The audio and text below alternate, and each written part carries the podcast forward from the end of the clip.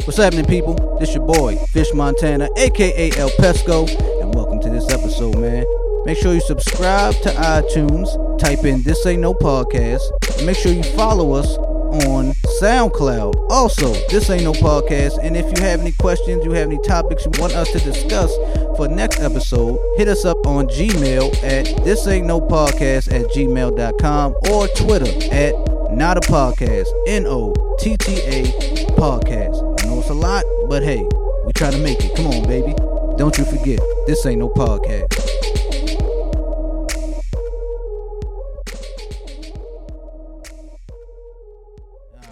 Yeah, what's up, Uncle Buck? You good, Joe? I am, sir. I am. How about you? I'm all right, man. I'm straight. We just had a little conversation about our kids and shit, so I think this is, we got to come into the sanctuary, yo, into the dojo.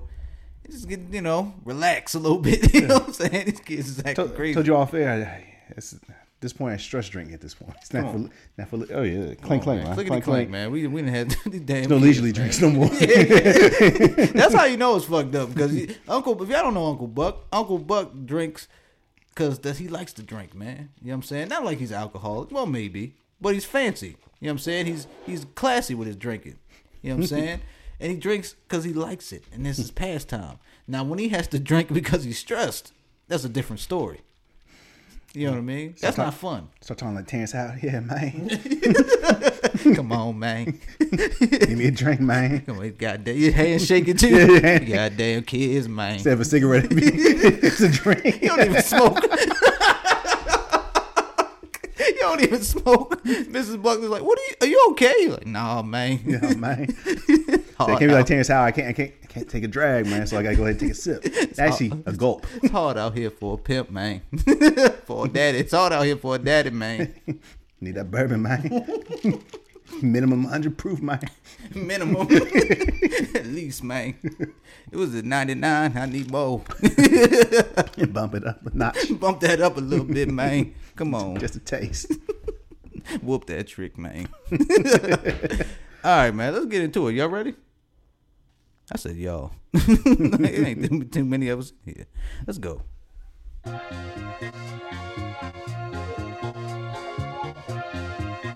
on.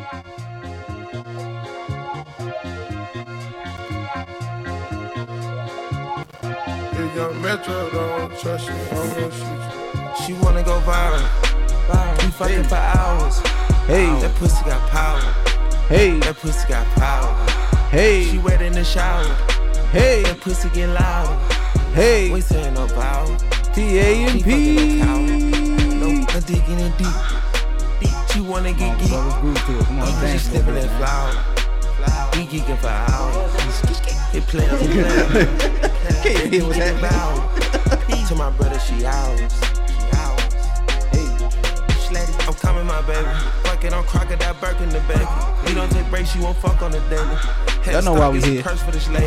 Damn kids, man. Make her one of them crazy. I hit Mercedes inside of Mercedes. We love him, but shit. Got you poppin' in places. I'm giving her the D on that D-boy, baby. Come on, man. Doing that good like this shit up. I dropped the dig all like a dealer. I left a few racks, pay your rent up. She made that little pussy pop like a pimple. I'm parking right here in the center. I tell her pull up, she gon' mop out the dribble. That's why I upgraded her denture. And I'm mild in love with you. She wanna go viral. We fucking for hours. That pussy got power. That pussy got power. She wet in the shower. That pussy get loud. We sayin' no bow. She fucking no cow. Nope, I'm digging in deep. She wanna get geek. She sniffin' that flower. We geekin' for hours. It players a player. They peek at the bow. I turned this music down.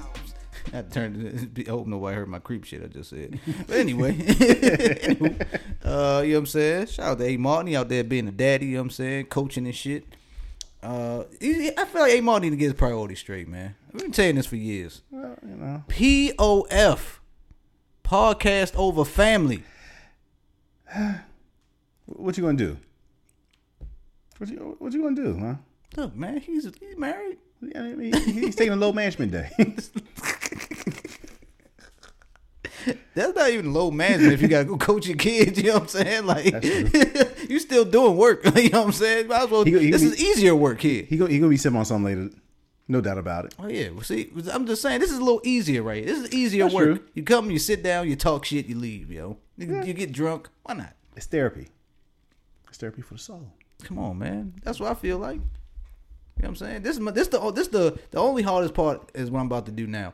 Twitter, Not a podcast. NOTTA podcast. Hey, you got a bag for us.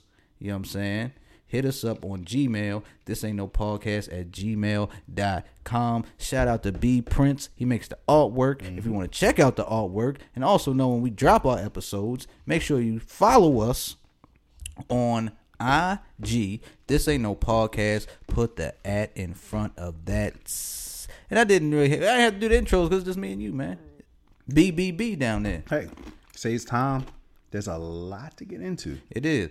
I just want to. Can I just say a quick? Yeah, can I tell you a quick story though? Mm-hmm. It doesn't have what we're about to get in. It doesn't involve that. I just want to. We just had, you know, me and Uncle Buck have a lot of daddy talk. You know what I'm saying? Like, we talk. Uncle Buck heard me yelling at my son yesterday to do his homework and all that shit. And but this is involving, like, I'm gonna ask you, Uncle Buck. Okay. About your, do you remember, like, what are your memories from, like, middle school? Like, what do you say your experience of middle school was back in the day? I definitely did stupid shit. I remember that much. A lot of haziness because of age and alcohol, but right, it's like a blur. Yeah, like I will say this though, and I'm not sure this is where you're gonna go with it. Mm-mm. As far as, I don't think you know where I'm about to go with it. As far as, like, my middle school memories, like I said, stupid shit. At the same time, I see how some kids treat school today, where they just don't give a fuck. You know, as far as, like, okay, kind of where I'm going. Okay, like, you know, when it comes to grades, and we all do stuff when you're young, whether it's like skip class, sometimes skip school altogether because you're doing whatever. Even joking around, like, when you are in school and class, but at the same time, you knew well enough to go ahead and at least try to make any type of work that you miss. Okay. Now, let me get a little bit more specific. Okay. What do you remember as far as the opposite sex in middle school? Like, as far as being involved with women. Like, what would you remember with that? Like, what was the... I don't know. What was your experiences, or or not even just yours, but your friends around you? What was happening?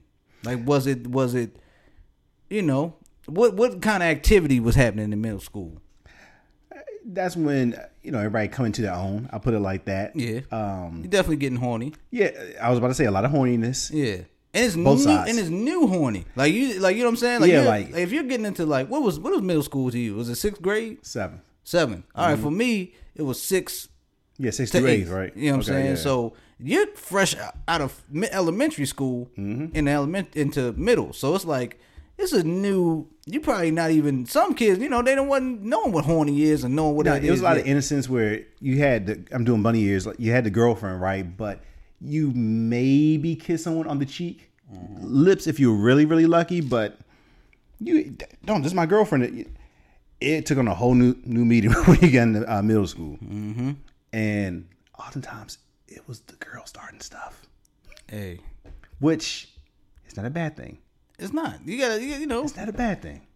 Yo, certain kids evolve earlier. Let's say it like that. They help you evolve. Now, they definitely helped me. I know I needed help. Yeah, me too. I didn't know what to do with this thing. It was just a loaded pistol. I didn't know where to aim it or nothing. Between that, learning how to kiss, the whole nine and stuff. Like, okay, that's how you do it.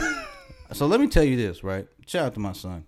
Shout out to his school. Not gonna name either one, but so he hops in the car. You know, I pick him up. Okay. I always ask him about his day. Hey man, what's going on? How was your day? Everything's cool.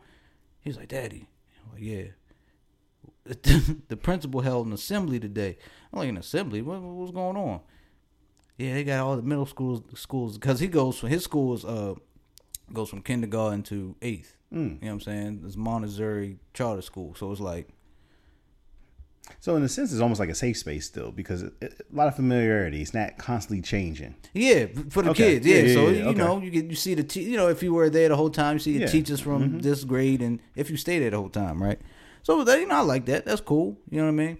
But this is middle school we talking about. So they got all the middle schools together. He said the principal had to hold an assembly and had to address the children taking and sending nudes to each other. Also, register that. I'm gonna let you register. Yeah, you saw my face. I'm trying to process. Register. Okay. Now I'm also about to hit you in the head with this. They also said the principal said they heard there was activity. There were hotel parties happening where inappropriate, quote unquote, inappropriate activities were going on in these hotel parties. Uncle Buck, what in the goddamn? I remember middle school. This is a whole nother levels. I mean, and right off the rip. So that means parents are involved. So it was apparently it was a birthday party or something, and it got wild. You know what I'm saying? 6th grade, mind you, not 7th, 8th. Doesn't make it better, but 6th grade. That means y'all fresh out of elementary, getting freaky in 6th grade at a hotel. In a hotel, bro. I don't know what's going on. We don't have to deep dive into this. Yeah. I just want to know what happened to these kids, bro. That's a whole nother level. I don't remember getting that freaky in middle school. I just want to get my pee touched on, yo. Yeah, that's it. I don't even know if I can muster the words for that because I have so many questions more than anything. Like, man, but 6th grade, even 7th and 8th grade, you were lucky if you could go ahead and get a little rub and tub, go into like a house party. Oh yeah, you happen to be dancing and the parents just happen to be upstairs, kind of letting you do your thing, down there. At that point, okay, cool. Let me sneak something real quick. Come on, man. But hotel party. That means, like you said, that means parents are involved. You feel me? So I'm like, where are they more? That didn't even creep in for me until at least junior year high school. I had a hotel party in like 4th grade. I had friends, but it was like friends, family type thing. Yeah. You know what I'm saying? But don't get me. I'm like, who's thinking about fucking though? Oh, and I don't even want to say fucking. Yeah. See, I mean, they said inappropriate activity, so it's like, what are you doing? Where a principal has to address the school, and then the nudes. Let's not forget about the nudes. Nudes are being taken, and then they said the kids are doing things in the bathroom with each other, which I've seen before in middle school, but nobody addressed. Well, they didn't have to have an assembly. Yeah. You know what I'm saying? They didn't have to get our whole grades together. Like it was. I remember. You know what I remember in middle school? I remember there's probably a handful of women girls at the time that would do certain acts. Mm-hmm. You know what I'm saying? It wasn't like it was. They were just everywhere. You know what I'm saying? It was a handful, and then us as guys are trying to talk to them because you hear the stories and things like that, and then that's what happened. There wasn't like it wasn't like a thing. Like the whole school was getting down. You know what I'm saying? You've blown my mind. Like literally, like that's a whole. Because I still consider them babies in 6th grade. They are babies. Yeah, like and that's how. Child. Yeah. Yeah, my heart's breaking. For these kids more than anything, you know what I'm saying? Man, it's wild, bro. We're young parents, bro. You know what I'm saying? We're young parents. Jeez. I feel like our generation of parents, I feel like we are more understanding because like we're separated from our parents. You know what I'm saying? Our kids' grandparents. We were way more far removed from their generation than we are from our kids' generation. You know what I'm saying? Like we're closer. Like we understand what they have going on more than our parents had with us. You feel what I'm saying? Does that make sense? No, it does. So we're like, so when I hear shit like that, I'm like, I automatically go back to when I was. I'm like, was we okay? You know what I'm saying? Like, but this is something new for me. I can't relate to this. I can't relate either. Really? Like I was like. I ain't get no action for real, like till 9th grade. Yeah, I'm talking about like, you know. No, I'm talking about, yeah. Yeah, me too. I was in high school and you don't even understand what you're doing at that. Like, you barely understand in middle school, let alone if you're a sixth grader. You right there on the. Oftentimes, you're not even officially like a teenager. You're a preteen. You're not even. You're barely out of being 10. Like, you're just going from 10 to 11. You know what I'm saying? Like, sometimes y'all, they still probably went to bed. For real. Wet dreams, you know? Nasty, yo. What's wrong with y'all? You know what I'm saying? And then I just, yo, I don't know. It just that bothered me just for the fact, like, yo, this is the age we're in, and I feel like I don't know if to blame what they're watching or is it parenting, is it TV, is it what is it? It's so many things out there. It could be a combination of everything. It could be, and that's the thing that bothers me because you can be, you know, the best parent you can, you know what I'm saying? Or feel like you're doing what you need to do. Your kid, or to protect your kid from watching certain things, seeing certain things. But, yo, they are going to see some shit now, yo. They have it right in the palm of their hand. I was about to say that. I think that's one of the biggest differences between, like, when we were younger to this current generation. Everything is so accessible. And you could actually be the best parent, like, legit. You can be on top of your game and everything. You can't be around them 24 hours, though, right? Especially if they're going to school. You don't know what they're being exposed to. Most kids these days have phones. And phones are mini computers. If you really think about it, it's like a mini computer. And they have so much time on their hands to go ahead and be looking up God knows what. On top of still being impressionable. Like yeah, like any of us were when we were that age. Friends. Other family members, whoever, right? So who knows what they're learning? If as far as like learning and then actually carrying it out, God forbid, you know, if it's like something totally off the hook, I don't know. And I think I think it might be harder today than other time periods to go ahead and be a parent just because of that. Like we're still coping. Like I think moving forward. People want to adjust, right? But just before we got on mic, we were talking about like, they had no idea how their grandparents was treating us. You know what I'm saying? And again, it was like a different time. Yeah. You know what I'm saying? Like we're the first generation really dealing with these type of issues. So it's like new frontier. There's kind of no playbook to any of this stuff. Like we're going to be the playbook eventually. Yeah, we got to write it ourselves. Yeah, exactly. Like, you know what I'm saying? Because like you said, like technology and like they said they're sending nudes, yo. I didn't have a phone, a personal phone, cell phone until 9th, 10th grade, I think, something like that. And then I was just having this conversation, like I didn't even care to have a cell phone. I didn't need one. You feel me? Like I was, you know, I'm out, even though I'm outside, I'm doing things. My parents were just like, okay, you know, I always found my way home. You know what I'm saying? I always got home safe. You know what I'm saying? And it was just a different time. So. And then it's like, yeah, I try to limit my son's time on the phone and things like that. But just from what we know and how the world is, I'm not going to let him go out somewhere without his phone. You feel what I'm saying? Yeah. So that's that dynamic of things that's going on. That fine line that you're trying to walk. Yeah. And we just gotta teach our kids early, man, we got to teach them about sex, about, you know, women.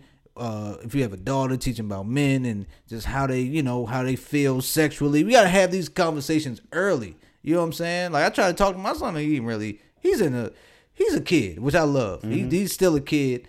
And he wants to watch anime and chill with his friends and cool. Like he ain't really thinking about being sexual, you know, and stuff like that. But I try to have these conversations with him because, you know, especially me, you know, I had him early. Yeah. But listen, you mentioned anime. Anime be having some wild stuff in it sometimes. Let me tell you something. I watch... What's that shit? Hey. Yeah, I'm talking to you. Yeah, we have a special guest here. Who you want to be announced as? What name you want to use today? I don't care. I got Tierra over here in the back. She's an anime watcher. What's the one? It's like... Was it Seven Deadly Sins? Is that the one? Yeah. I watched that. That's not for kids. They watch it though. So that's my point. Is that they gonna watch this stuff? But how do we know sexualized? That? Like it's a card. They don't say it. It That does not matter nowadays. Yes, it does. It don't. If it says PG-13, you know they're going to say bitch. You don't want your kids to say bitch, then don't watch the movie. But they're going to watch it anyways, what we're saying. Are you going to talk? Because there's a microphone right here. You're right. I was just back here. I'm saying, if you want something to say, it's a mic right there. Because I got to edit this shit. You know? So you might as well, if you're going to hop on. Like, all I'm saying is, like, the images of certain things that they watch, yo. Yes, some it may not be for kids, but they're gonna watch it. You feel me?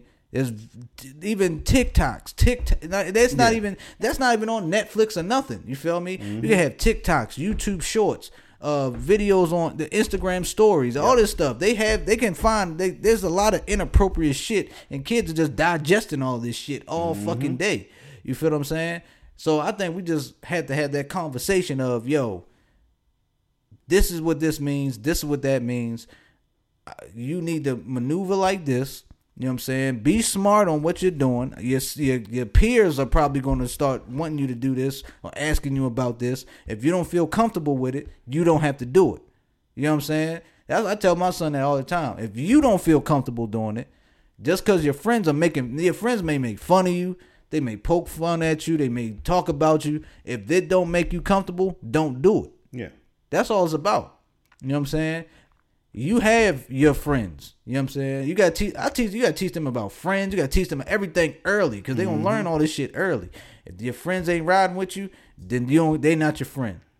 You know what I'm saying? If they telling you to do this because they did that, they've been probably lying. Either they're lying or it's like if it don't fit you, then don't do it. Yeah, we had to talk the friend talk already with boy number one.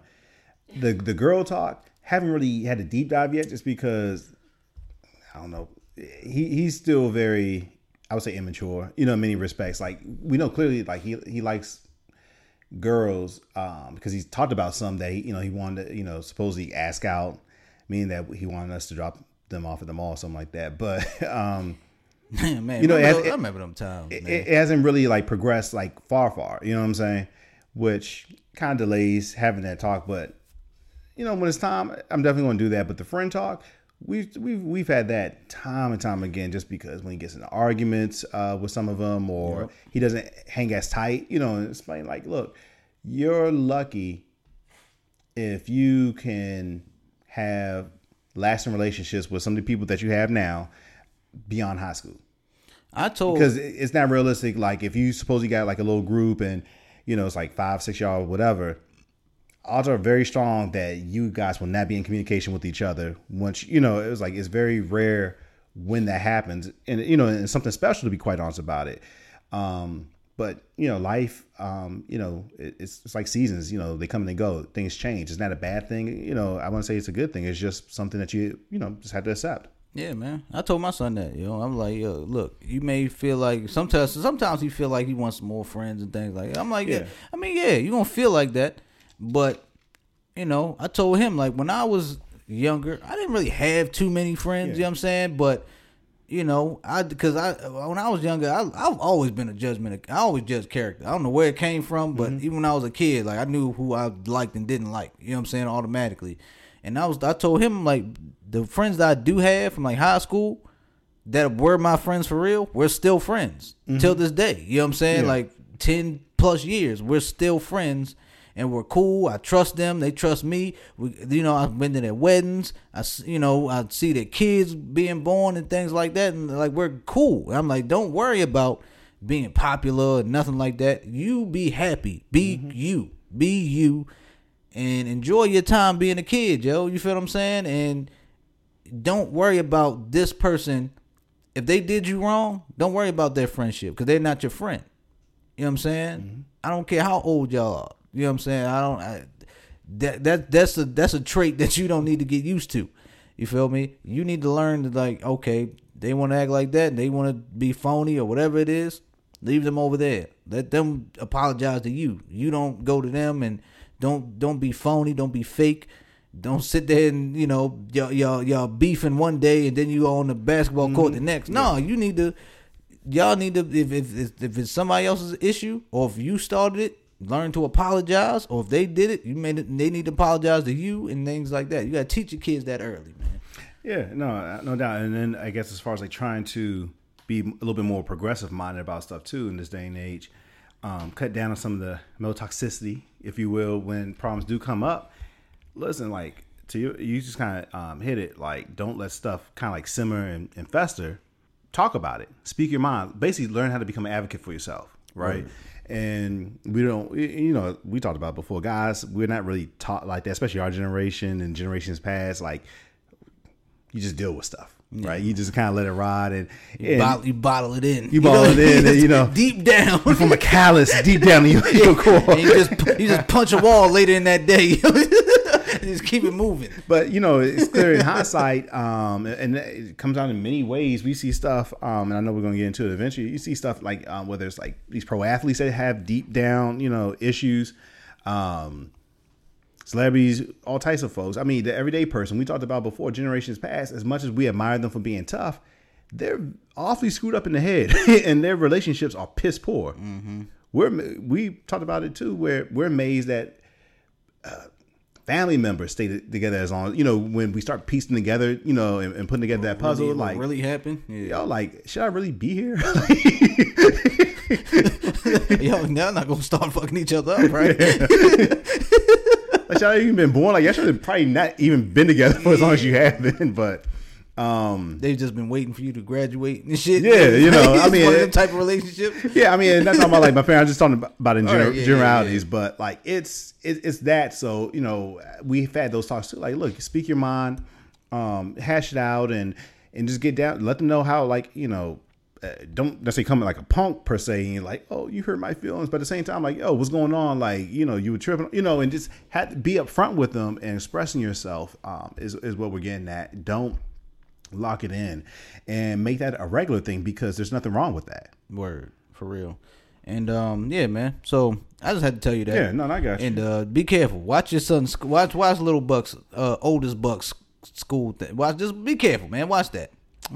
These kids is nasty, man. I don't know what the hell. You blew my mind with that. I'm gonna let that son. Hotel parties, bro. 6th grade, jeez. God damn. You ever watch Euphoria? I have not yet. That's on my watch list stuff. If you watch Euphoria, that's what the fuck going on in middle school, yo. God damn, okay. Man. But yeah, man, that was a good conversation. We always gotta have good parent-dad talk. You know what I'm saying? Yeah, but at least once an episode. And before we get to our main topic that I want to get to, man, I want to shout out Nick Cannon, man. This nigga has a time. Yo, this dude. Can I tell you why? You're talking about dicks. Dicks flying everywhere, right? Man, I gotta shout him out, because Uncle Buck, I could hardly find time to do this podcast in my job and other extracurricular activities. This man is fucking left and right and just making babies, yo. How's he find the time? Are you really surprised?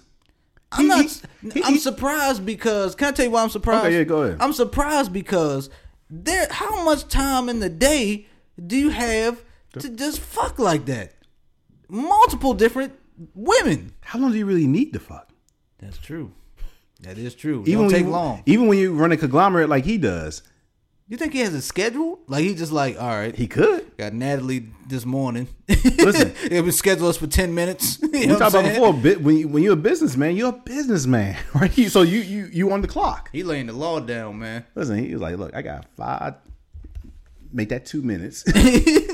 Let's get on. We're on a commercial break. And like, action. I'm doing this is a commercial break. Let's hurry up. Let's go. Let's get this done. Man, he's got another kid. Listen. Man. Like I said, he gave us a peek inside into who he was. Like, what year did that song come out? Gigolo. I'm a gigolo. Yeah, and lots of there you go. You know what I'm talking about, right? Like he told us how many years. What was that? 05? I was in middle school. Was that 05? I think that was I was like 03. And along those lines, who produced that song? I will not say his name on this pod. He whose name shall not be spoken on the pod anymore. We cannot say that name on this pod. We got way too many episodes. But I'm just saying, it's a theme. It is a theme. So no, we can't. But we're not gonna name Yeah. People just do your research. The masked one. Yeah. You know what I'm saying? And hey, that man who we will not speak of probably gave Nick Cannon that idea of the masked singer. He planted that seed. And now it's growing. Innovator. Sicko, but innovator. Yeah. But yeah, I just wanted to shout out Nick Cannon, man. I don't know how you find the time. Is that like his...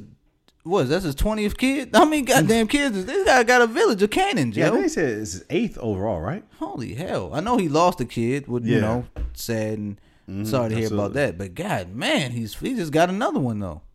I just pop another one up. Man. Yeah, it's back to back, too. Like, one last year, then one... Gee. It's back to back. With a different... There's a different woman every time, yo. And look, I would like this. I'm not judging nobody. If you want to do that, if the women agree to it, if they know how many kids the nigga got and whatever, that's their life. Mm-hmm. Let them do it, whatever. I'm just impressed on how this man can do Wildin' Out, can do his. He has a talk show. Mm-hmm. He was. Is he still doing Masked Singer? I think so. Masked Singer. He's gonna give it that bag. He has all types of just businesses all over, and he's fucking. Making babies at that. It's like Antonio Cromartie. No, it's not. Because he had majority of them kids with the same woman, didn't he? His wife. Did he?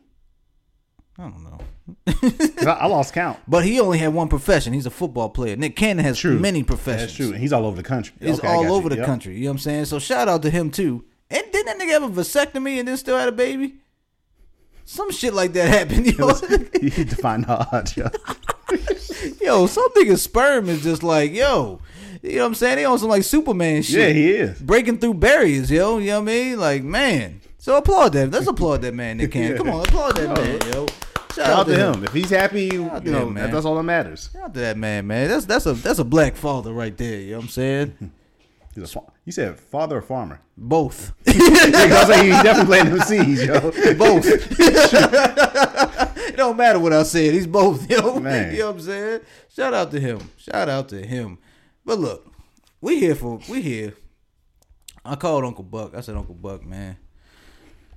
I called you. I hit the group like, yo, you and A Martin like, hey man, we in here today. You know, A Martin had to do his thing. Yeah, it's low management it's low management. Kick his feet up and yell at some kids on the field, whatever. But I was like, yo, we gotta talk about this, man. 'Cause this is wild right here. This is kind of it's one topic that branches off into so many. Yes, you know what I mean. And I think we had to do our own thing. We had to do our thing like the T.A.M.P. gang can do. And it starts with one name right now. Former head coach of the Miami Dolphins, Mr. Brian Flores. Am I saying that right? Mm-hmm. Of course. All right. I have to ask because, you know, I don't know how to get niggas' names right. Brian Flores. If y'all don't know what's going on, Coach Flores has recently filed a lawsuit against the NFL, the Giants, the Broncos, and Texans. Am I right? Dolphins. That's it. Okay, Dolphins, Giants, and is it one Broncos? More? Broncos. Okay, yeah, there it is. Yeah. Okay, Dolphins, Giants, Broncos. Those three teams. He's suing them because he says that. Not only the NFL, but these three teams have been practicing racist hiring tactics to look for a head coach for their organizations. And this has been spreading like wildfire, man. Yes. Spreading like wildfire. When did the news break? Monday? Or was it Tuesday? It broke yesterday. Because Brady retired yesterday. Yo, that's how you know how crazy this is. People aren't really talking about that no more. No one gives a shit. Like, no one cares about Tom Brady retiring. I mean, before this announcement came out, everybody did because CNN, Washington Post, basically non-traditional sports media is reporting, oh, Brady's retiring. He's going off to the sunset, et cetera, et cetera. TMZ, all them. Next thing you know, right before 5 o'clock, this breaks. But the thing is, you know what? Tom Brady fucked up. He should have just took the first retirement announcement and just roll with that. Because now, now this shit just washed away. He should have just took the first. Remember the first one that came out? He should have just took that one. Yeah. He wanted to make a speech and all this other shit. You know what I mean? Yeah, I mean, and I get it. You know, he wanted to take his time. And there was no predicting that this was coming down the pike at all. No, you're right. You know, remember in the day we were joking how Skip just looked like his life was over. Watching Skip and Shannon. Looked like he just got divorced, man. He was legit distraught. You know, and, you know, we're going to have some laughs with that. This news breaks and you kind of hear what he's alleging, because right now it is all alleged. We want to go ahead and preface that. Yeah. But man, like not only the NFL, but like you said, three specific teams are practicing, what do you say, systemic racism, you know, when it comes to the hiring practices. And, you know, just to run down, you know, I guess like what he's alleging on those other things. I was going to get to that. Okay. I'm glad you go ahead. Yeah. So I guess I kind of reverse it where I'll start with the teams specifically. So let's start off with his former employer, which is very ballsy on his part. Very. Went right to the top, naming the team owner, alleging that he offered to pay him to lose games. $100K, by the way, gave a specific number, $100K per loss. Yeah, per loss. Per loss. Mm-hmm. Which would have been a lot of money, by the way. And, they lost like shit. Oh my gosh, man, what? Actually, if you really think about it, they exceeded expectations, and this is all relevant. You know, I know it sounds we're getting into sports, but it's all relevant to the conversation. They were viewed as having the worst roster the year that he took over. They won 5 games. They did. Which was miraculous. And even the games that they lost, they were still competitive. So that's, I want to add that part in. It all makes sense. Also, he's alleging the owner wanted him to also break league rules by recruiting a prize free agent quarterback. Named? Who people are surmising to be Tom Brady. Ooh, look at that. See how we tied that in? Because they came from the same franchise. But that would have broke league rules because it wasn't time to talk to free agents as of yet. Right. And he said, what did he say? They set up a clandestine impromptu meet and greet pretty much at a marina. Under a bridge. Yeah. Where once strip club. Once Flores caught wind of what the owner was trying to do, he ended up backing out, and ever since he didn't play ball in terms of losing the games as well as not agreeing to go ahead and woo that quarterback, he was ostracized, for lack of a better word, from the team. Going to the Broncos, alleging that when they did show up at his meeting, they were unprofessional. It looks like they were out all night hanging out and just unprepared, basically, to go ahead and pick up the meeting. John Elway looked like he was hungover. Exactly. Mm-hmm. He was hungover. And in all fairness, John Elway looks hungover a lot. Yeah. You know what I'm saying? John Elway looks hungover a lot of the time. Please continue, Uncle Buck. And finally, we get to the Giants, and he actually has receipts in a way to kind of back up, what he's alleging. Where let's just go ahead and call for what it is. He felt that they were just interviewing him. It was a sham interview, and that he was basically the token blackie, because they had to interview someone credible, external, and that was black, in order to go ahead and be in compliance with the league rules. And he got tipped off to that he wasn't the top choice, or even like a realistic choice. I don't even want to say top choice, a realistic choice, which is even worse.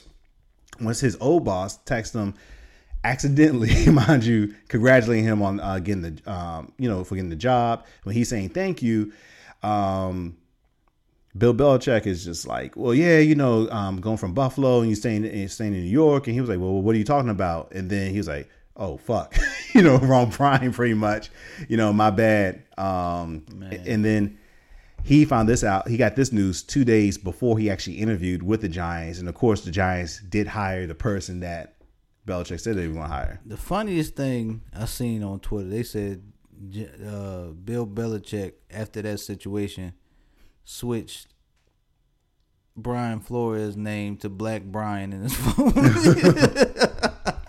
Just so it could be clear. You know what I'm saying? I never had a problem with that. When someone has the same name and they was like, yo, you're Black Brian and White Brian. I'm indifferent to it. Hey, look, you know, man, that type of stuff. Yeah, as long as white Brian is white Brian and you're black Brian, let's just be, you know, let's be fair. You know? Yeah, as long as you treat everybody with respect, I'm good. For real, you know. But let me say this. Let me see. What do we want to start with this, man? God, just those three teams alone. What do we want to start? I think I want to bring up. That's what I want to bring up. That's what I want to bring up first. I want to give Coach Flores his flowers first, right? Mm-hmm. I want to say that, you know, Uncle Buck, you've been watching sports for a very long time. Mm-hmm. You know, I'm not a big sports fan like Uncle Buck, but I love watching sports as well. You know what I'm saying? And you notice certain things in the sports world. You know, since we're talking NFL specifically, mm-hmm. How many black head coaches have we had over these years of the NFL? You know what I mean? I can tell you that. You know, I'm not just talking. I said head coaches. And I'm not just talking coordinators. No, I can tell you that. You know what I mean? How many? 101 years NFL. Mm-hmm. 19. 19 out of 101 years. Out of 101 years, we've only had 19 black head coaches. That's ridiculous. So what I think Coach Flores is doing, I'm going to continue to call him Coach Flores to give him his proper respects. What I think he's doing, you got to think of one of my people that I admire. I've always admired Muhammad Ali, man. And I always loved Muhammad Ali because they told Muhammad Ali, yo, you got drafted, you're supposed to go to this war. Yes, you're the heavyweight champion of the world, but you know, we need you. We're fighting a war. You know, you need to do what you need to do, fight for your country. And Muhammad Ali stood 10 toes down and said, "This is not my war. Mm-hmm. You're sending black kids and black, you know, just black people, black men to fight a war that's not ours. I'm not doing it. I'm not going." They stripped that man of his title. They arrested him. They took his career, and they thought they ruined his life. You know what I'm saying? But that man stood for what he believed in. That man stood for what he thought was right, and which was right. You know what I'm saying? And he eventually came back and did his thing. But in that moment, nobody was fucking with Muhammad Ali. The world didn't love Muhammad Ali. You feel me? They didn't love what he was doing. They thought he was wrong. They said they probably called him all types of names and slurs and things like that. But he knew in his heart of hearts what was right, and he knew he was exposing something that was bigger than him. I look at Coach Flores, similar situation to me. You feel me? Why do y'all say that? Why do I say that? Because he's putting his career on the line. Now, Uncle Buck, you know football. Mm. You know this is a good boys club. Yep. A black man is exposing the NFL for racism in their hiring process, and I believe he didn't say that he knows his career is on the line. Yeah, which it is. Mm. You know what I'm saying? At 40 years old, whether he win or lose, his career is on the line. Like, he may never coach in the NFL ever again, or who knows, college, anything. You know what I'm saying? He may have to start at the bottom again with high school or something like that. But he knows in his heart of hearts what's right and what's wrong. And he knows that we need to step up and do something about it. And I'm happy he's doing it. You know what I'm saying? Yeah. I'm happy he's doing it because now, I don't want to jump the gun like that. You know, well, no. Marvin Lewis came out and said something. What's my man from the Brown? Hue Jackson? Hue Jackson came out, said something. Did anybody else come out? Or was it just those two? Even Ron Rivera, even though he's not black, he's Latino. Ron Rivera came out and said something? They asked him about the situation. He said that pretty much he threw his support behind Flores, and he admitted himself. He said, "I had 7 interviews around the league before I even got hired, basically at my 8th interview." Mm. And this is a guy with just background for everybody. And I think he knows a common theme. I love Ron Rivera. Yeah. He knows a common theme too with a lot of the people that we're talking about. He was viewed highly regarded as far as like his defensive mind. Always had, basically he had the resume. Let me just summarize it like that. It's just that you would think based off of your resume, and if this is a results business, right, that the results speak for them, speak for themselves, and you will want to hire this guy based off of what he's accomplished. Right. Yet he had to interview time and time. It's almost like you constantly having to prove yourself, and you're thinking to yourself, well, what else do I have to do to get an opportunity when I can't help but look around? People less accomplished than me are getting hired. And sometimes you got to take stuff at face value. The only reason I believe that they're getting hired is just because of the color of their skin versus the color of my skin. Okay. So now, how strong is his case? That's what I want to put it. Let's start there. I'm sorry. I said Ron Rivera. Shout out to Ron Rivera. Brian Flores came out. He has Bill Belichick's text messages. Mm-hmm. He has the information that he's given media and things like that. And he probably has more that he can't, really. Of course, he's probably, whatever his information he's given to his lawyer, he's probably keeping with that, once trials and things happen. In your opinion, Uncle Buck, knowing, being the guy that you are, sports, and knowing what's going on in this, what do you think? Do you think his case is strong enough, yo? Do you think his case is strong enough to win against the NFL? Probably not. Realistically, I hate to say, money talks. At the end of the day, you had the lawsuit, but the NFL's a multi-billion-dollar business. You figure that the NFL is the collective of 32 teams, right? Literally all 32 teams are worth well over $1 billion. They're talking about the Broncos that are up for sale right now. They might set the record for most paid for franchise at $4 billion. Really? That's in Denver. I didn't know they was worth that much. That's what so just imagine the other teams like a Dallas or, Dallas about to fight, man. Yeah, so Dallas ain't about to I get that example just to show you the money basically that's behind the shield. Mm-hmm. With that being said, even if he doesn't win, that doesn't mean that it can't be a victory. What do we? I mean, we joke about it. Clearly, this isn't a joking manner. But you can go ahead and win from a loss. Yeah. And what I mean by that is it's bringing attention to the issue. The fact that you're having other coaches that are black and just non-white, let's put it like that are speaking about their experiences. You even have a coach who today on ESPN, Hue Jackson, said that, hey, if that's what it takes to show my support for Brian, I'll join the class action lawsuit. And he said he actually has receipts basically to prove his claims that he was asked to go ahead and basically like lose. And, he tried to clarify it, and he was talking around it. And I get he was trying to be politically correct about stuff, but in a way, he was talking about he was confused as far as like why he got bonus money for losing games, and he was confused about some of the things that was going on, but really he was also painting the picture that, look, it's funny basically that I was asked to go ahead and lose games. I was hired to go ahead and lose games.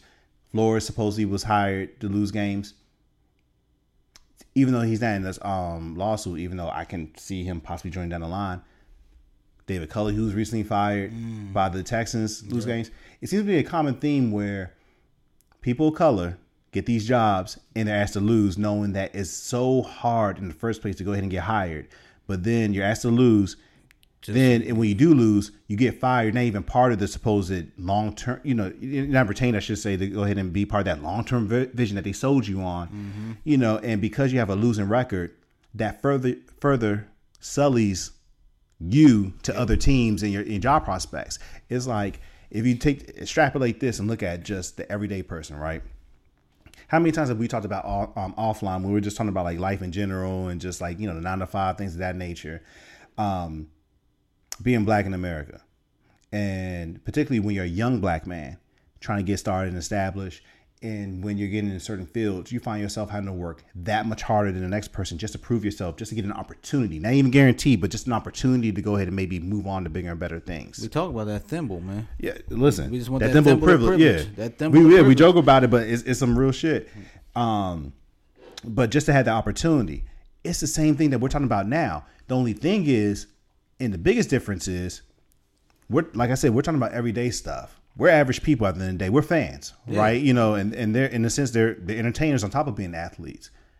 There are only 32 of these jobs in the entire world that we're talking about. So that means there's limited opportunity in general for someone like a Brian Flores to go ahead and actually get the job that he just lost with the Dolphins. Mm-hmm. And you're being asked to go ahead and just tuck tail, suck it up because, oh, we'll just throw him a little bit of cash. He'll be our good old boy, suck it up for a little bit. And then when we're ready to go ahead and strike, we'll move on. And, you know, he may or may not be our guy for that. How can you imagine how that would make you feel? And that's the thing, too, like when you're in that position of trying to be a black head coach, you have to risk your integrity. You know what I'm saying? Like he you see what he did. He said, I'm not taking this. Yeah, I'm not taking this money. Somebody said they was going, if they had, somebody told them they had to, they would get $100,000 per loss. They would just throw Hail Marys all in play. I thought that was hilarious, but you know what I'm saying? But like, you know that, and I mean, don't get me wrong. That's tempting. That's very tempting. You know what I'm saying? Mm-hmm. But that man has integrity. You feel me? He's like, no, this is my job. You feel me? This integrity, is my job. Dignity. Yeah. My job is to bring wins to this organization, which it should be everyone else's too. You feel me? He's a former player, and players are wired differently. You're taught to win. That's what he wanted, and he. Yeah. Yo, what winning streak did they go on? How long? How big of a winning streak did they go on this season? I forget, but it was pretty impressive, yo. But they was doing that thing again. We talked about they beat the Ravens. They beat New England twice, if I'm not mistaken, this year too. Yeah, they beat the Ravens this year. I know that he had the first back-to-back winning season for Miami, and I forget how long. It was almost like a decade or something like that. He got fired, and he got fired, and he won despite his quarterback. Because we talked about this, and I know we're kind of jumping around now. He got fired for personality differences and issues with management. But based off of what he's alleging, you can see, hey, there was a smoke, there might be fire. You know, where like it wasn't so much that he wasn't a team player, so to speak. It's just that he wasn't complicit with the team's, you know, vision, so to speak, or the owner's vision specifically. You know, and it's already been said, but I also want to like double down on this. If this turns out to be true, even if he loses too, if this turns out to be true that the owner pushed this, that owner needs to be removed, and it needs to be sold, and you need to be trying to identify ownership groups of color that can go ahead and take over that franchise. See, that's what I wanted to get to with this conversation as well. Yeah. As far as, well, thank you for answering that question. You know what I'm saying? I feel the same way. I don't think Brian Flores is going to... I don't think his case is strong enough because... We talked about this, too, yesterday on offline. It was like... I asked you yesterday, did you feel like his case was strong enough? Now, we both said we believe him. You know what I'm saying? Like, I'm taking his word. What he said, he had his interview today. And, you know, he's blasted the teams and things like that. I'm not discrediting him. I do believe what he's saying, but you know, when you're dealing with this type of company, this conglomerate, it's a monster. You know what I'm saying? Like a $1 trillion business. You feel me? You need more evidence than a text, and you can't just go off of your word. You feel me? So I hope and pray that Brian Flores has, you know, solid evidence for this. Because it's, you know, when you just scream racism, you know, us as black people, we get it. We understand it. But in that court system, yo, you got to have hard evidence. Like, you got to really prove what you're saying. You feel me? And prove why you're saying what you're saying. And, you know, the NFL, they got lawyers for days, yo. And they probably will drag it out. No, absolutely. You know they're going to try to do that. They got long money, so they can afford to do that. That's why I kind of mentioned I'm hoping others really do join the lawsuit because it just strengthens the case, right? And I'm sure there's plenty of examples. On the flip side to that, I can also understand if people current coaches especially don't necessarily join in. Yeah. And I mean, because, you know, and Brian, you know, he's saying he's doing it for future generations, and that's relevant. But at the end of the day, as much as, you know, oh, well, you know, other coaches automatically step up because they know it's the truth. And you hear whispers about people, you know, going through the trials and tribulations. But at the same time, they're not. How are you going to? Yeah. And also, where are we to go ahead and tell someone that, yeah, you need to step up and bump, you know, basically a job that you're good at and putting food on your table. So I hope you see where I'm going with that. I agree with that exactly, and yeah. I hope like somebody comes out and say like, don't put pressure on those coaches. Yeah, mm-hmm. You know what I'm saying? Like, shout out to Marvin Lewis, Hue Jackson. Mm-hmm. Shout out to them for coming out to say something. They don't have jobs at the moment. You feel me? Well, do they? They don't, right? Hue's head coach at Grambling. Well, State. I'm talking about NFL. Oh, yeah, I mean, NFL, yeah. They both NFL, don't have NFL mm-hmm. jobs, so they can do that. Mm-hmm. They can say that. You feel me? I don't think, you know, us as black men, yo, I wouldn't expect like a Mike Tomlin to say something. You know what I'm saying? Like, because, you know, like, again, this is tough to do, yo. You know what I'm saying? If he does say something, salute to that man. Round of applause. You putting a lot on the line. But, we already are back against the wall as soon as you get into these offices. And so if you get a job and you got it, yeah, I definitely don't expect you to jump out there because of this. You know what I'm saying? I don't expect that. I don't think they should force that on other people. I just build your case, get that going. You feel me? And then, you know, hopefully something happens out of that. What I wanted to talk about, you brought up ownership. That's what makes me think about this situation. That's what I think about off of this situation of, we talk about head coaches, mm-hmm. you know, and it's cool. I mean, yeah, you want the head coaches, the black head coaches. You want to see more black head coaches. I think this is an issue of more ownership from people of color. Yeah, I mean, I guess some representation. I thought I was trying to find a proper word. Even if it's not ownership, I would like to see more black execs. Decision makers, in other words. Yeah. I would like to see ownership, too. Absolutely that. I know that, you know, there are clearly, like, you know, wealthy black billionaires. Those that are interested in the NFL, I don't know. I know one prominent one actually is being rumored to go after the Broncos, who I previously mentioned, Robert Smith, mm-hmm. The one that committed to pay, a tuition cost for, you know, at a commencement speech one time. And I think he's putting together a group. I haven't heard of any other prominent or just names in general that are, you know, someone of color that's interested in purchasing.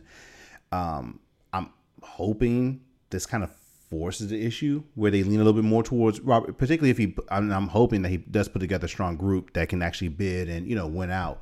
They need to be seriously considered, but I think more of that needs to happen where you have where overwhelmingly the workforce of the league is African American, and the fact that there is no one like that looks like them in positions of leadership, that's a troubling trait to me, particularly when you have so many assistants. Qualified assistants that, once again, either interview time and time, where it feels like, what more do I have to do to prove myself? Or they're just not given opportunities as a whole. Man, that's a problem. They love to keep us. We love your talent, but we only want you to so far. They love to keep us by their wayside, by their side. You know what I'm saying? Like, they want to, we'll teach you a little bit of this, a little bit of that, but you ain't taking my spot. In other words, because my spot is going to me, my mm-hmm. son, my grandson, my great grandson, and you know what I'm saying? They not about to look at all black asses like, even though we are qualified and fit for the job, mm-hmm. and we was here from day one, and we know what's going on. Or you're not my peer. You're my subordinate.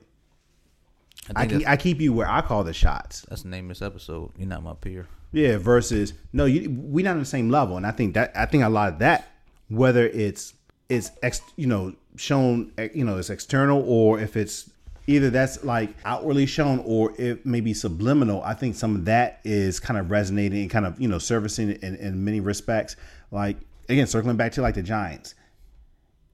I found it shocking when they were talking about they have never had an African-American head coach.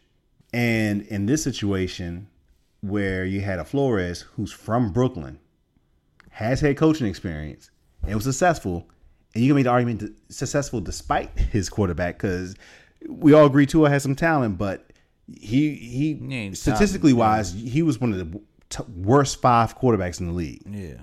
So that means he went in spite of his quarterback, and it could have been viewed as a homecoming. Hey, we have someone that has experience, been there, done that before, and succeeded. And he did that in a harder division than what we currently have. I mean, again, the story writes itself.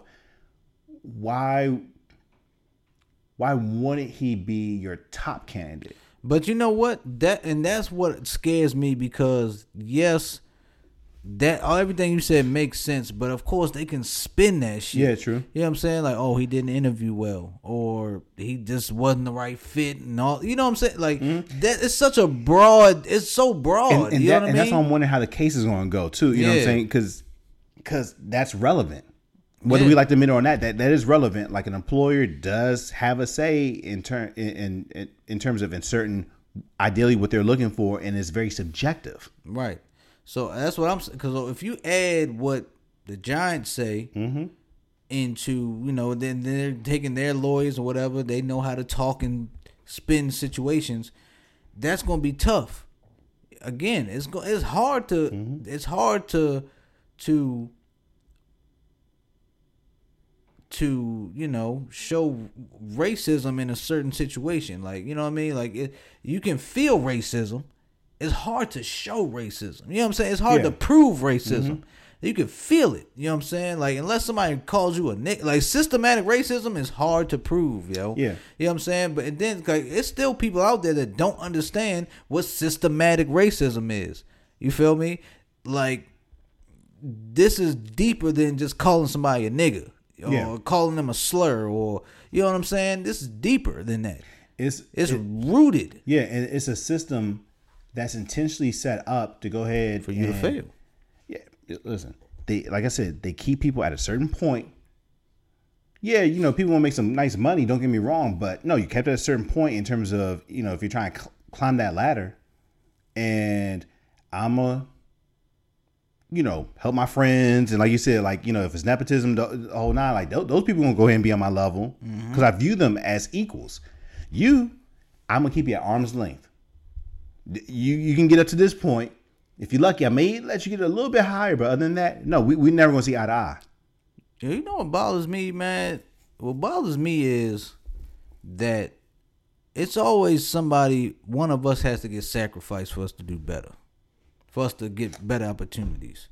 You feel what I'm saying? What I mean is that if I'm running a position, yes, I want to have the best qualified person, black, white, brown, whatever color their skin. I do want the best person to run whatever I'm, you know, hiring them for.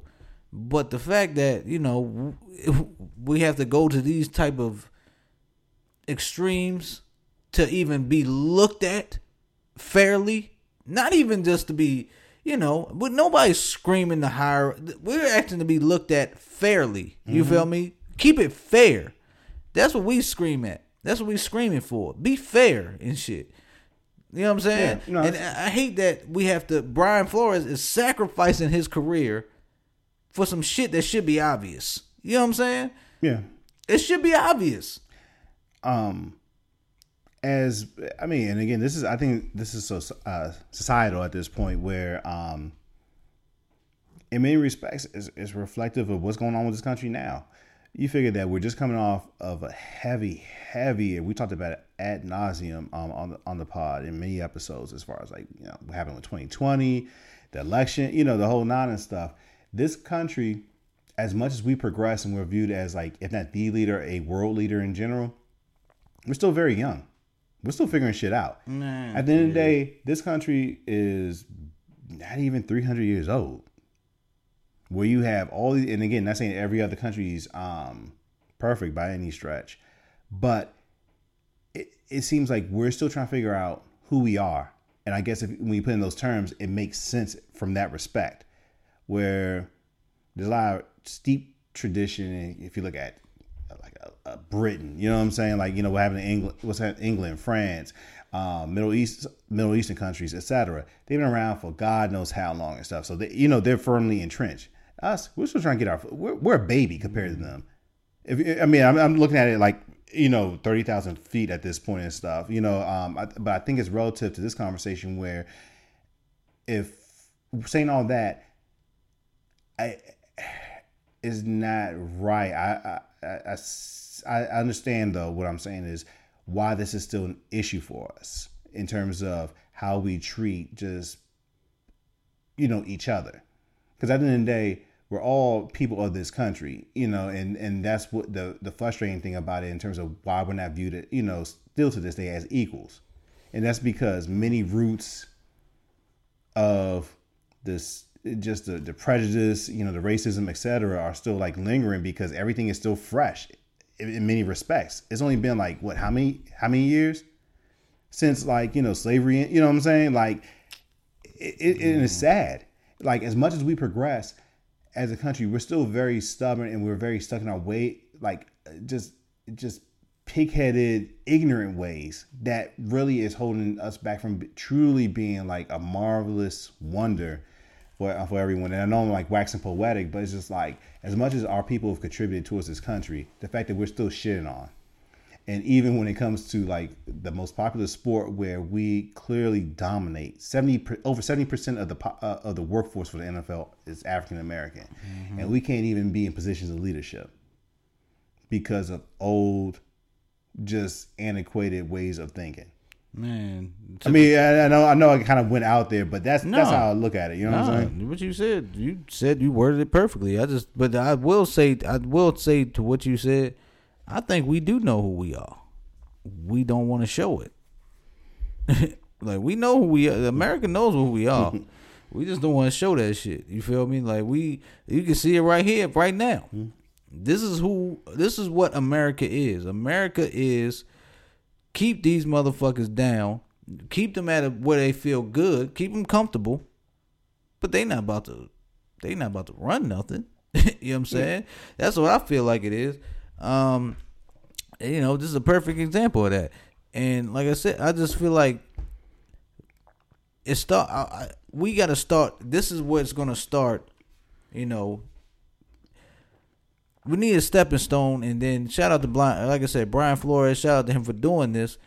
It's going to go from head coaches to, you know, to the GMs, up to ownership, because that's where it really starts. That's where it is. The ownership is where it is. Yeah. You know what I'm saying? Leaders lead, right? Leaders lead. So, you know, it may start with this, and then, you know, it's going to open eyes to bigger situations. Damn, where's the people of color with ownership? I don't see no people of color with ownership. You know what I'm saying? I just see a bunch of white faces. You feel me? Like, what's going on with that? What's happening with that? Where's the, you know, why, like you said, what, the NFL was 70% black? Yep. Well, people of color, I guess. And I want to say just African-American in general. Just African-American, 70%. That's even talking about, like, you know, other people of color, to your point. So where, that don't make sense to me. You know what I'm saying? Like, where's this ain't no plantation, yo. You know what I'm saying? It's not supposed to be. Yeah. Where are these black faces running this organization? Who own this, not run, but owning these organizations. We got money too. You know what I'm saying? Mm-hmm. Black people have money. Other people besides white have money. Mm-hmm. You feel me? Why can't we get in here? It's that good old boys club though. Everyone knows what the NFL is. The NFL, that good old boys club. Cowboy boots. You know what I'm saying? Mm-hmm. And they want the little, you know what I'm saying, little cowboy hat. You know, they all in there drinking beers together, taking shots, talking shit about all of us. They ain't gonna let us in though. I know.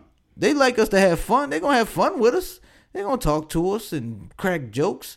When it comes to ownership and breaking bread, they ain't going to break bread. They don't want to break bread. What did Keyshawn say earlier? Like, outside of Jerry Jones, no one else knows what it's like to play, you know, that game and stuff. Mm-hmm. You just talking about, like, a bunch of, like, rich people who, like, coming down the sidelines. Jerry Jones used to play? Yeah, Alabama. I didn't know that. Yeah. Played college. Like 1900s? Just say yes. Jesus Christ, yo, he's a Bear Bryant, yo. Pretty much. Good God, all right. Yeah, but no, he actually played. I mean, at a high level, a D1 college. So, right, I didn't know that. You know, but yeah, other than that, you're talking about like just this rich white man who, hey, you know, I got this sports team. I'm gonna bring my friends down. I'm gonna show you guys. You know, that's how it's basically being portrayed and stuff. You know, they walk down with the security and. Oh yeah, go ahead. Don't worry about me. You know, y'all keep practicing. And basically, look what I own. Mm. Look at this. This is me right here. You know, to your point, you could make the connotation as far as like slavery. Yeah, look at all my land, and look how they tend to it. Mm-hmm. Look at all that tobacco. Look at that. You know that how big that one is. it could come across like that. Yeah, man. And again, you know, and I go back and forth about this issue. I understand. With everything going on, why the NBA, for instance, chose to change the term. Because if you notice, they call them, instead of owners now, governors. Because of the connotation. Like, you know, you don't own me. Right. You know, you own the team. And like, if I go back and forth, meaning that I get it. Sometimes I think that, you know, people are being too literal with it. Like, I don't think they mean they own you as a person. They do own the team, though. It is their, you know, they did buy it and it's their property, but you just happen to be an employee of that team, right? In a sense. But I get that they were being sensitive and attentive to the concerns of, you know, what the workforce is. And I think that's another starting point besides just trying to get representation, actually make an effort to listen to the people that actually, the talent that is, that bring in the revenue for you, you know, for your league to go ahead and be successful. You know what I'm saying? Like, it's valid. Make them partners, you know, in many respects. I'm not saying that they call all the shots. Don't get me wrong, you know, because it could be the inmates running the asylum, but it is valid. Off mic, we just had a conversation with Mrs. Bucking. What did she say, you know, as far as like treating people right, they work harder. Mm-hmm. You pay them right. They exactly. Work. Yeah. But listen. Yeah, they're clearly getting paid, but there's also a disconnect.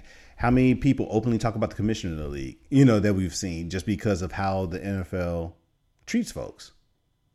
Actually start listening to people and have a conversation. Not saying that every single item on their wish list or every single recommendation is going to get used, but at least they have a seat at the table, in other words. But I guess it's too much like, right? It's too much like right, man. It's not gonna happen, bro. I've tried to be optimistic sometimes. You know what I'm saying? And I feel like, you ever feel like it's just we're in too deep, yo.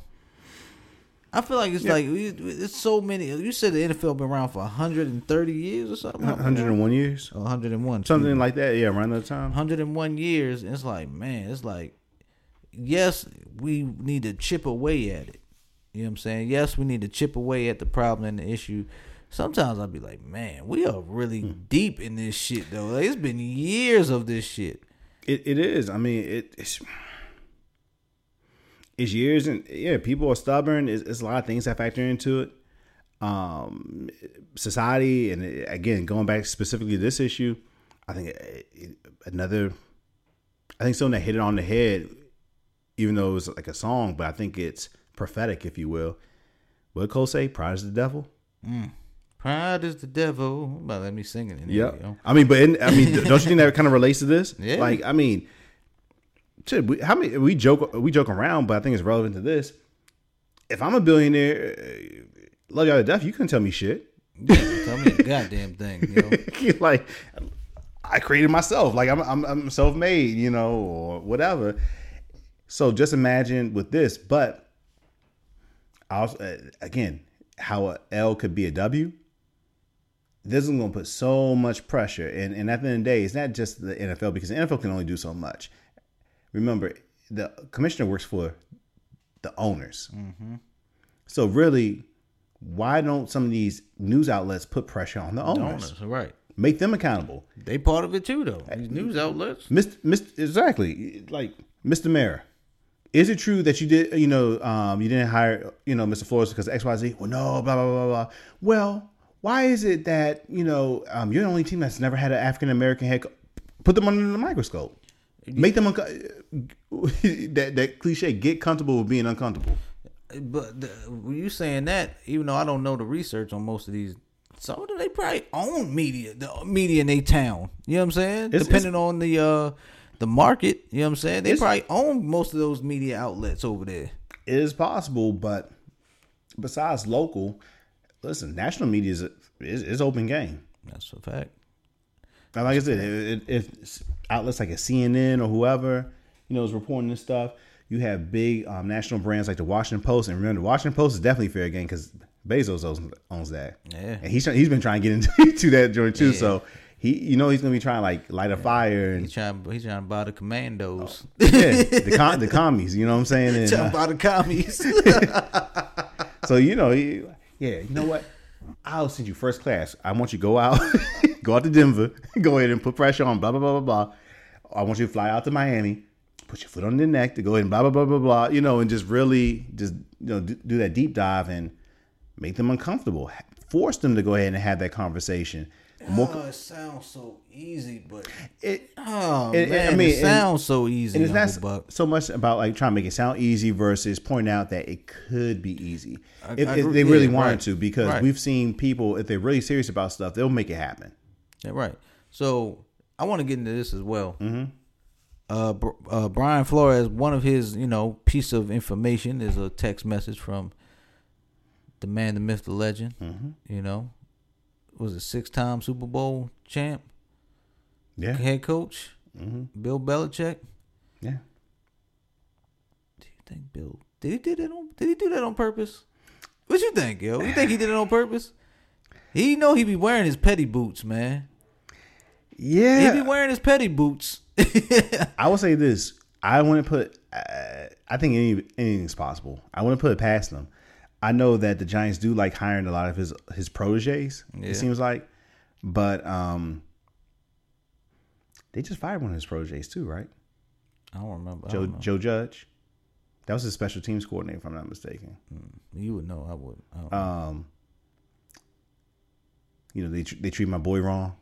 I don't like that, man. They treat a few of my boys wrong. Yeah, man. That is crazy. Like, to start a whole like revolution off because they just fired your homeboy. You know what I'm saying? Also, maybe getting back at the league. Yeah, I want to go ahead and get keep coming after me for deflating footballs and all this other stuff, what have you. Okay, I got you. Can I say that? That's another reason why I respect Tom Brady and Bill Belichick. Even though, like, being a Ravens fan, we've had our battles or whatever. But about that petty life? They are petty as hell. And then not only that, they're great, but how you have a organization that's great and they have the league behind them. Mm-hmm. The league don't fuck with them. The league was not fucking with Tom Brady or Bill Belichick. I remember Tom Brady was petty as fuck when his last Super Bowl with the Patriots.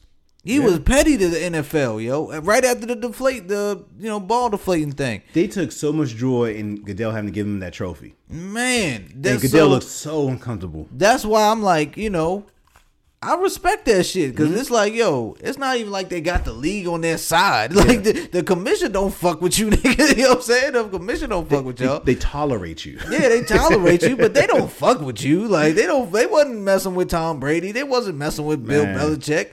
You know what I'm saying? So, for Bill to do this, I do think, like, deep down, he was like, ha, ha, ha. Gotcha. You know what I'm saying? Ha, ha.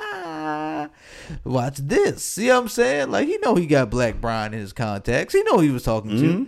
He know he was talking to Black Brian. He was like, White Brian. He was talking to Black Brian. He's like, Brian, I'm sorry. Got to do this. And he just moved the king up, on his chessboard or whatever. He's leaned back like Mr. Burns. Excellent. He just turned his chair around. Start playing with his dog. You know what I'm saying? Being like real evil with it. You know what I'm saying? So I think to answer the question I just asked, I think it's all planned out.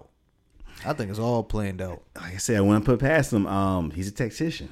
Shit, it's strategic. Strategery. It's like House of Cards, man. That's it.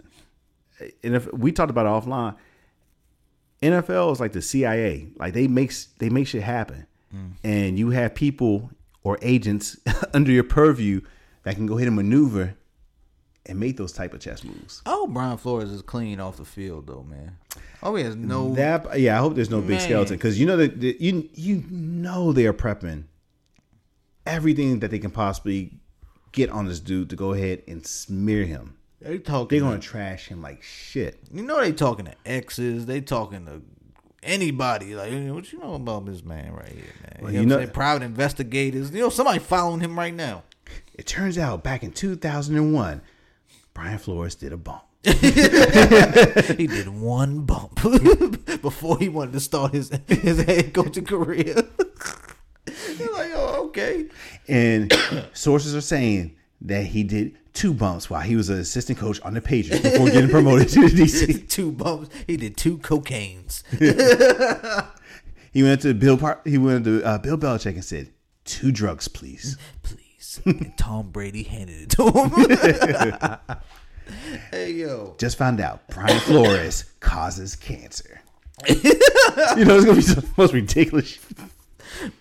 Brian Flores littered, and that caused global warming. It was like, whoa. You feel me? They're going to try something. They're going to look for, we're going to find. They're going to try Deshaun Watson, that man. Yeah, pretty much. It's going to be. And actually, they're going to run it during the Super Bowl. They're going to take out an ad during their own presentation. And it's going to be a commercial saying, does Brian Flores like puppies? And then the banner at the bottom, no, Brian Flores does not like puppies. He clubs baby seals. They going to do it during the halftime show with Snoop and Dre. He wears fur coats. He causes cancer. Oh, man. He invented AIDS. Oh, shit. It's going to be all that shit. Do you want to know where COVID started? Look at Brian Flores. Yes, he's the reason why you're indoors right now. And you know they always find a shitty picture of him, too. It's going to be just him with like barbecue on his face. And so he's just going to look messed up. He's going to show him back in New England while he's on the sideline during the cold game and he had dry snot. It's around. He looked like Tyrone. It's about the most terrible picture, yo. You know what I'm saying? But I'm with him. Yeah, I'm with him. Whether that man buying prostitutes or doing cocaine or whatever, as long as you ain't do nothing, nothing too outlandish. I'm with the man. Being self-destructive is one thing versus you doing stuff that harms other people, in my opinion. No, me too. Same way. But they love to spin that shit. Oh no, absolutely.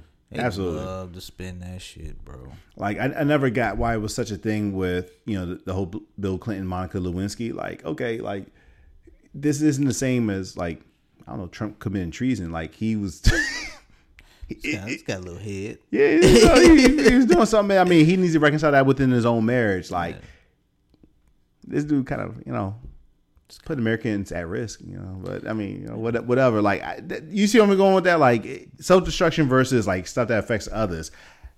If they do go down this route with Brian Flores, again, I'm hoping that he's on the up and up. Personally, from what I'm hearing from other players, like there was a few on First Take today, talking about how much of a stand-up guy he is, so on and so forth.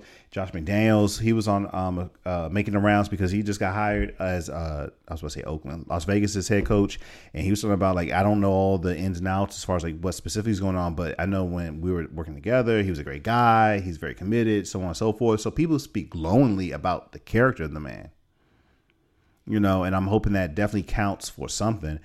And if this moves forward in terms of the lawsuit, those same people, or at least those testimonies, are used to go ahead and show look, he's not necessarily seeking a dime for this. He just wants change. Yeah. He's not in it for self-interest. In other words, he just wants look, the system is rigged. If they throw him a bag, you think you should take it? I would hope it wouldn't be that simple.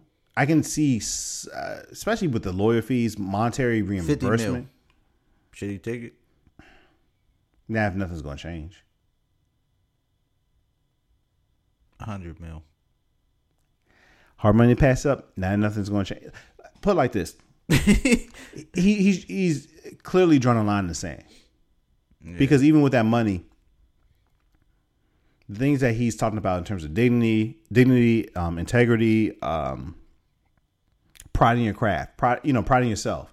pride in that people that look like you do just a great job, yeoman's job of, you know, just coaching a game that that pretty much America loves, and the fact that we can't even have a seat at the table. Go ahead. You see what I'm going with that?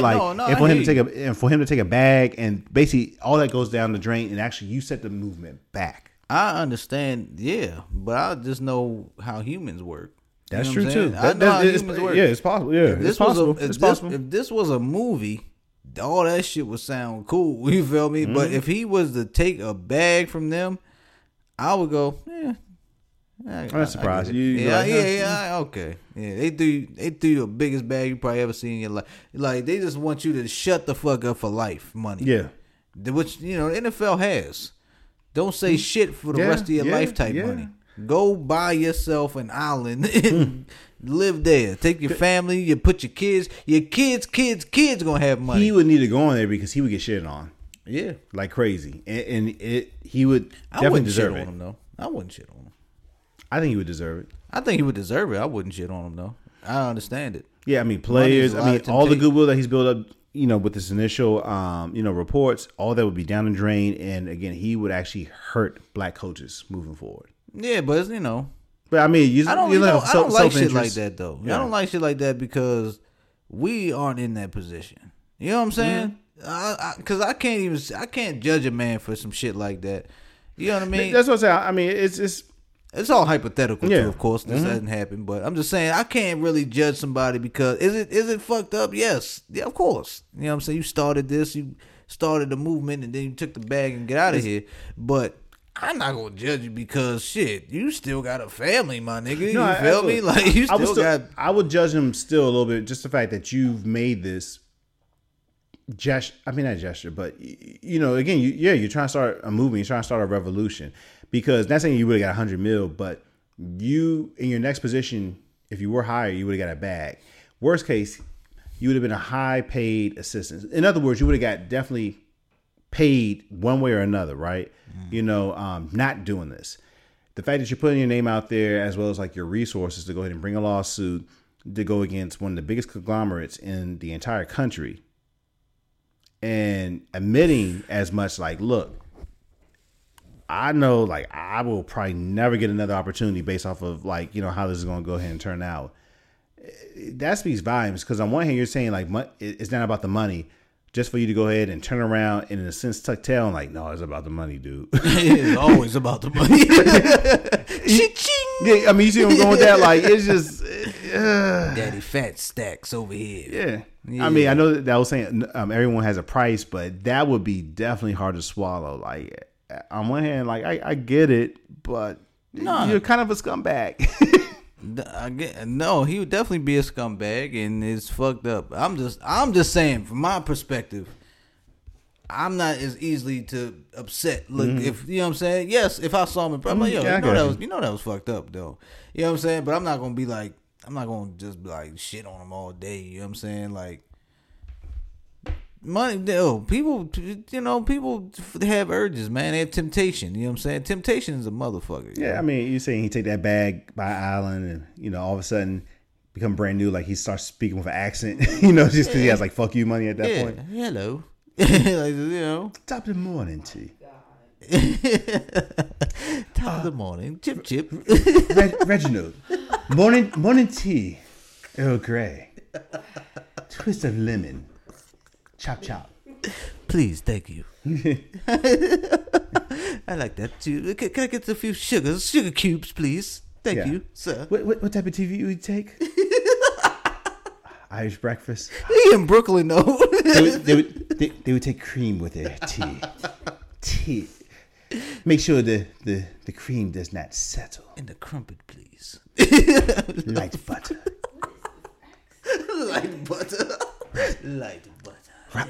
Raspberry jam. Hey, man, you sound... That's a great accent you got there. That's a beautiful accent. I'll take my pasta now with a hint of basil. I thought Jude Law just walked in here. You know, that's...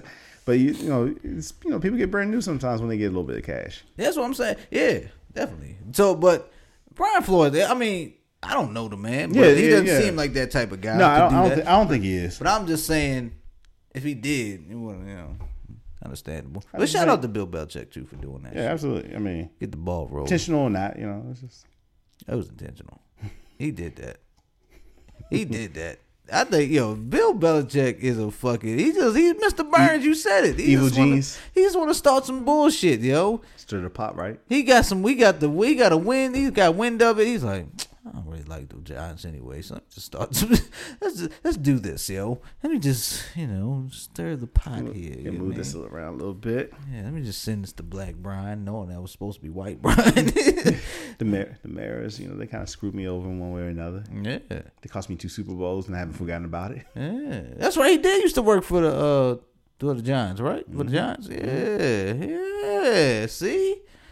Old people don't get rid of grudges, man. Old white people don't get rid of grudges either. We talked about me and Uncle Buck had a conversation. Old black men don't get rid of grudges.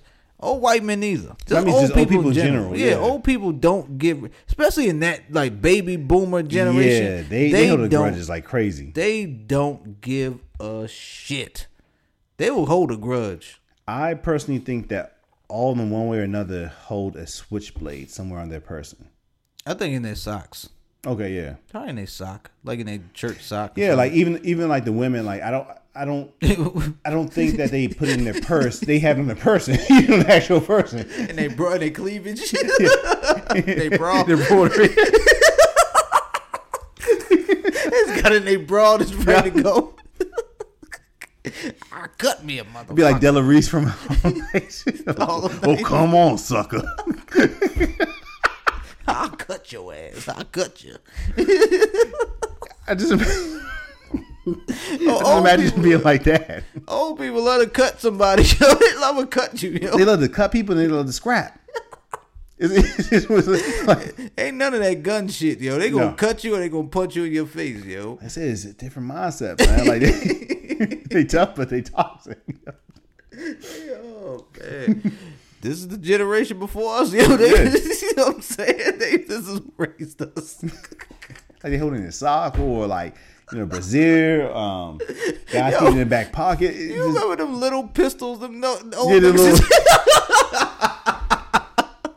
pistol be little as shit. They used to have them, yo. So they have a weapon of some kind on their person. All types. Yeah, you can have.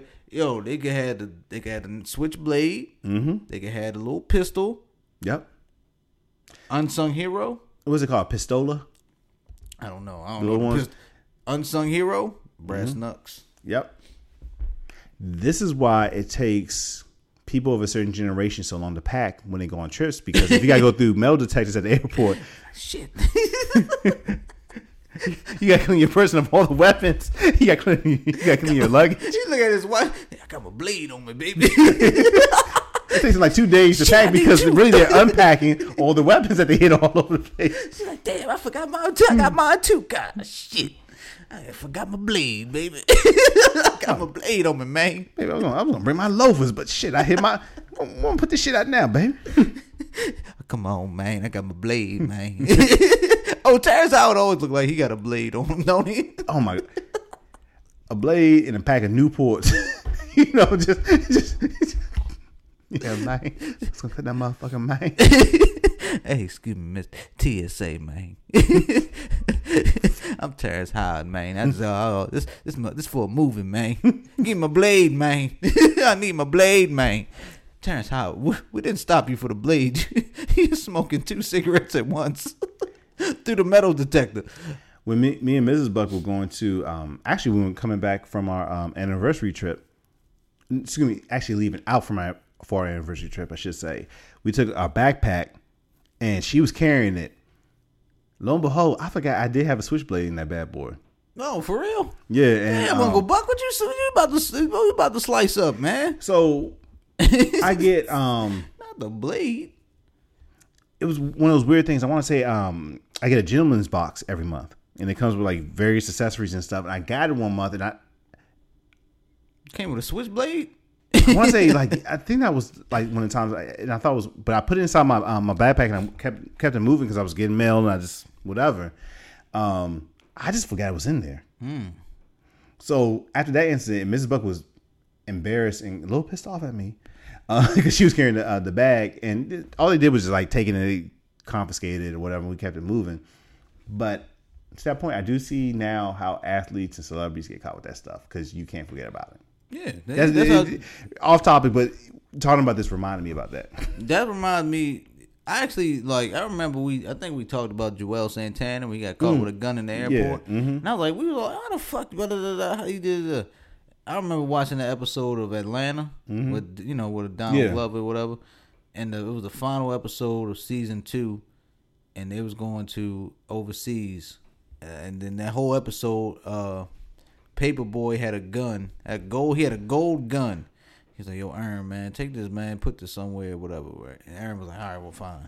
Earn had hella shit to do that day. He had to sell the house. He had to get they were moving. They had to sell the house, and he had to get everything together. He put the gun in his backpack, and he's doing all this thing. He's running around all day.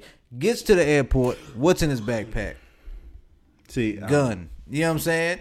I'm like, okay, that makes sense. I see how you can forget your gun. At that point, I got to call bullshit on him. Because if Nick Cannon can go ahead and manage his day, why can't he figure out to go ahead and manage his day? That's a different loaded pistol, man. Anyway, shout out to that, man. Shout out to that. Uncle Buck. It's about that time? That's about that time, man. All right. Shout out to us. You know what I mean? Shout out to Brian Flores. You feel me? Shout out to him. And look, man, we me and Uncle Buck, and everybody at the TAMP, we saluting you and your mission, and you know what I'm saying. Hopefully you get the results that you're looking for, and stay strong, brother. You know what I'm saying. Don't bend, don't break, don't shiver, don't shake. You know what I'm saying. You stay there, and you stand 10 toes down on your word, man. That's all I'm saying. Uncle Buck, give me a song, man. We're gonna end off with, man. Jeez, it's been so long. Give me something, man. Give me something. Old school, new school, whatever you feel like. Rap, R&B, country, blues, rhythm and blues. Don't hold up. Don't do what you usually do. This is the end of the show, so it has to be smooth. Like we're ending the show, bro. Is that coming too hot? Yeah, you be coming in hot. You be switching it around. You be like. In the beginning, you'll throw some smooth shit. Then at the end, you just come out with like some MOP, break a door down or some shit. Like we're ending the show. Ah, jeez. So you messed up my whole vibe then. No, actually, come on, give me something. Actually, matter of fact, here, take this aux. Who you playing? I think I might play a little Nasir Jones. Of course, love this nigga. You ready? Shout out to you. Who I got to in front of me? Uncle Buck. BBB. Big Buck Brand. Big Buck Industries. You know what I'm saying? Shout out to you. And it's your boy Fish Montana, a.k.a. El Pesco. Man, shout out to everybody. Thank y'all for listening. Shout out to Tierra. She's back there. Too many changes. You change from your greatness, but God, you know what I'm saying? She came through. The market see you as an old Twitter, not a podcast. Hit us up. Gmail, this ain't no podcast. You know what I'm saying? At gmail.com. IG, shout out to B Prince. Shout out to A Martin 2. Shout out to Giz. Shout out to Raji Armani Pimpin. Shout out to the whole gang. You feel me? But IG, check us out, our artwork and everything. Check that out. This ain't no podcast. Put the at in front of that.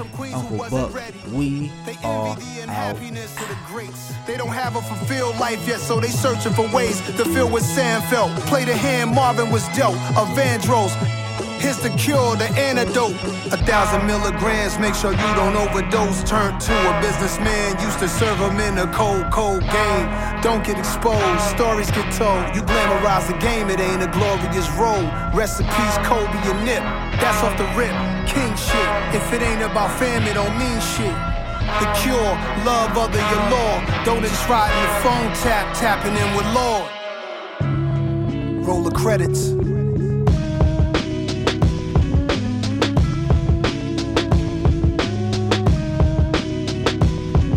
Cuban link, QB chain, belong in the MoMA. It's a boomerang, you salute. my 27 summers. Rolls Royce Brigade, just cause it go with the moment. Pac saw the chain, got his medallion, I want it. Send your weight imitation, cause I copy the stomach. Kings honor kings, straight from my pop to my sunshine. Steak tartar bloody, mercury levels from raw fish. Sushi for lunch, waiter at the table, the cork twist. I'm studied like a book by many. They give me looks of envy, I took the Bentley. White chick like Liz Taylor might get the Bentayga. On my Rick James behavior, life is school for the soul.